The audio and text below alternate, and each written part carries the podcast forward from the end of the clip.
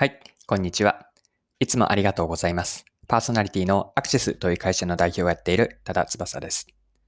この配信のコンセプトは10分で磨けるビジネスセンスです。今回は何の話なんですけれども、カルビーのポテトチップスに学ぶ提供価値の作り方です。で、内容は大きく2部構成になると思っていて、前半ではカルビーのポテトチップスのあるインタビュー記事があったんですけれども、その記事からカルビーのポテトチップスが提供する価値をどのように考えているか、ここをご紹介します。そして後半ではそこから私が思ったことで、具体的にどうやってお客さんへの提供価値を作っていくか、このカルビーの考え方から思ったことをご紹介します。それでは最後までぜひお付き合いください。よろしくお願いします。はい、今回はマーケティングの話ですね。カルビーのポテトチップスの話があって、それは提供価値をどう作っていくかという話だったんですが、この内容がすごく興味深かったので、まず前半ではある記事からの引用を使ってご紹介します。で、記事はマーケティングネイティブというメディアにあったんですけれども、インタビュー記事です。記事のタイトルがカルビーマーケティング本部長松本和幸インタビュー。小さなイノベーションの積み重ねが国民的ロングセラーへの道。こんなタイトルでのインタビュー記事ですごく興味深かったです。で、これから一部引用するんですけれども、その他にも興味深い内容がたくさんあったので、概要欄にリンクを貼っておくので、興味のある方はぜひ読んでみてください。はい。で、この中にですね、カルビーが定義している提供価値、お客さんにどんな価値を提供するかという話が興味深かったので、記事の中から該当箇所を引用します。で、最初にインタビュアーの質問があって、途中いくつかインタビュアーの質問があるんですが、松本さんの答えが興味深いので、ぜひ聞いてみてください。DNA というのは、原料のじゃがいもの品質ということですか？もちろんそれもあります。加えて大切にしたいのは食感です。我々は時代の変化に合わせてカッパエビせんからポテトチップス、じゃがりこ、じゃがビーなどの商品を発売してきました。改めて我々は何を作ってきたかを振り返ってみると、食感を作ってきたのだと考えています。食感ですか？食べることは本能的に気持ちのいい要素です。また、どんどん食べたくなるという欲求を考えると、食べ応えや食べた時のテクスチャーも重要な要素を占めると思います。カルビーのコーポレートメッセージは、掘り出そう自然の力ですが、自然の素材をどんな食感に変えていくのかという点は、事業の根幹であると考えています。その食感を作り出すという根幹の部分が最近少し停滞していたかもしれません。私はそんな問題意識を持っていますので、もう一度原点、コアコンピタンス、競合他社に真似のできない核となる部分に立ち戻って、いろいろな食感を作り出していこうと思っています。その点はカルビーの本質ですし、ポリシーだと捉えていますから、今後の商品企画の方向性、戦略の一つに捉えています。力強いですね。薄塩味とかコンソメ味とか味ばかり気にしていて、食感までは意識していませんでした。ただ売れる商品ではなく、コアコンピタンスから戦略を立案し、それをもとに商品を作って事業を伸ばしていくということですね。味の世界もバリエーションは豊富ですし、カルビーならではの味の出し方もできますので、お菓子の持つ楽しさの要素として大切にすべきです。ただ、味のバリエーションを出すこと自体は他社さんでもできます。そうではなく、カルビーの本質的な強みとは何かを考えたとき、それはいろいろな食感を作り出すことだと思います。はい、以上がですね、マーケティングネイティブからのインタビュー記事の引用でした。で、ここで話されていた、自分たちの存在意義として食感と定義している。これはお客さんへの本質的な提供価値と見てもいいと思うんですが、これをポテトチップスとか、カッパエビセン、ジャガビー等々の商品に入れ込んでいる。そういう思想、設計思想がすごく興味深いと思ったんですね。美味しさとか素材をいいものにするということから一歩踏み込んでいって、食感としていることが興味深いんですね。で、ここから後半に入って、今回の内容の後半に入っていきたいんですが、今の食感というキーワードを使って、どうやってお客さんに提供価値を作っていくのかについて掘り下げてみていきましょう。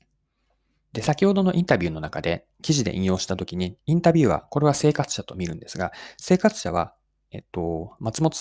カルビーの松本さんが食感を本質的な価値としているといったときに、食感ですかと尋ねていたんですよね。つまり、食感がポテトチップスの提供価値だとは認識していなかったんです。これはインタビュアーの方だけではなくて、私自身もそうだし、広く消費者の認識かなと思います。それよりも、ポテトチップスとかカッパエビセンのスナック菓子に求めるものって、美味しいことであるとか、あるいは食べて気分転換になる、小腹を満たすことだし、あとはお酒のおつまみにしたりとか、または親からすると、母親、父親からすると、子供にお菓子を与えておければ、しばらくの間は静かにしてくれると。そんなような、これがお客さんが認識できている、消費者が認識できているポテトチップスの価値だと思うんですね。で、つまり、こうした美味しいとか小腹を満たせるといったような価値が欲しいからお金を払ってポテトチップスを買っているわけです。で、逆に言えば、先ほどの食感というキーワードがあったんですけれども、生活者というのはカルビーでならではの食感が欲しくてお金を買っているという認識は少なくとも意識できてはいない。無意識のところにはあるかもしれませんが、少なくとも認識はできていないはずなんです。で、ここまで、つまり、提供者側であるカルビーが自分たちの存在意義であるって、提供価値の本質は食感と定義しているんですが、大げさに言えばその存在価値というのをたとえお客さんが認識、自覚できていなくても主体的に自ら定義をして実現していくこと、この姿勢に私は提供価値を作っていくときのヒントがあるなと思ったんです。で、今の内容ですね、お客さんが認識していないことをの提供価値を主体的に定義していくというやり方を一言で言うと、マーケティングでいうところのプロダクトアウト的な発想だと思ったんですね。プロダクトアウトのアプローチで提供価値を作っていくやり方です。で、これは例えばお客さんから言われたりとか直接求められているものではないんですね。例えばお客さんから何か調査とかアンケートして他にはない食感が欲しいですということを直接言われたわけではなくて、もし仮に聞いたとしても美味しいお菓子を食べたいというレベルなんですよね。で、この顧客と同じレベルではなくて、提供価値を考えて作っていくときに、自分たちがより深く提供価値のレイヤーを下げていって定義する。で、その深いというのはお客さんが認識できていない深さですね。自分たちは食感だと思っているんだけれども、お客さんはその食感を通じて美味しいとか感じている。この深さでいうと、美味しいという少し上のレイヤーと、さらに下の食感というレイヤーでお客さんとの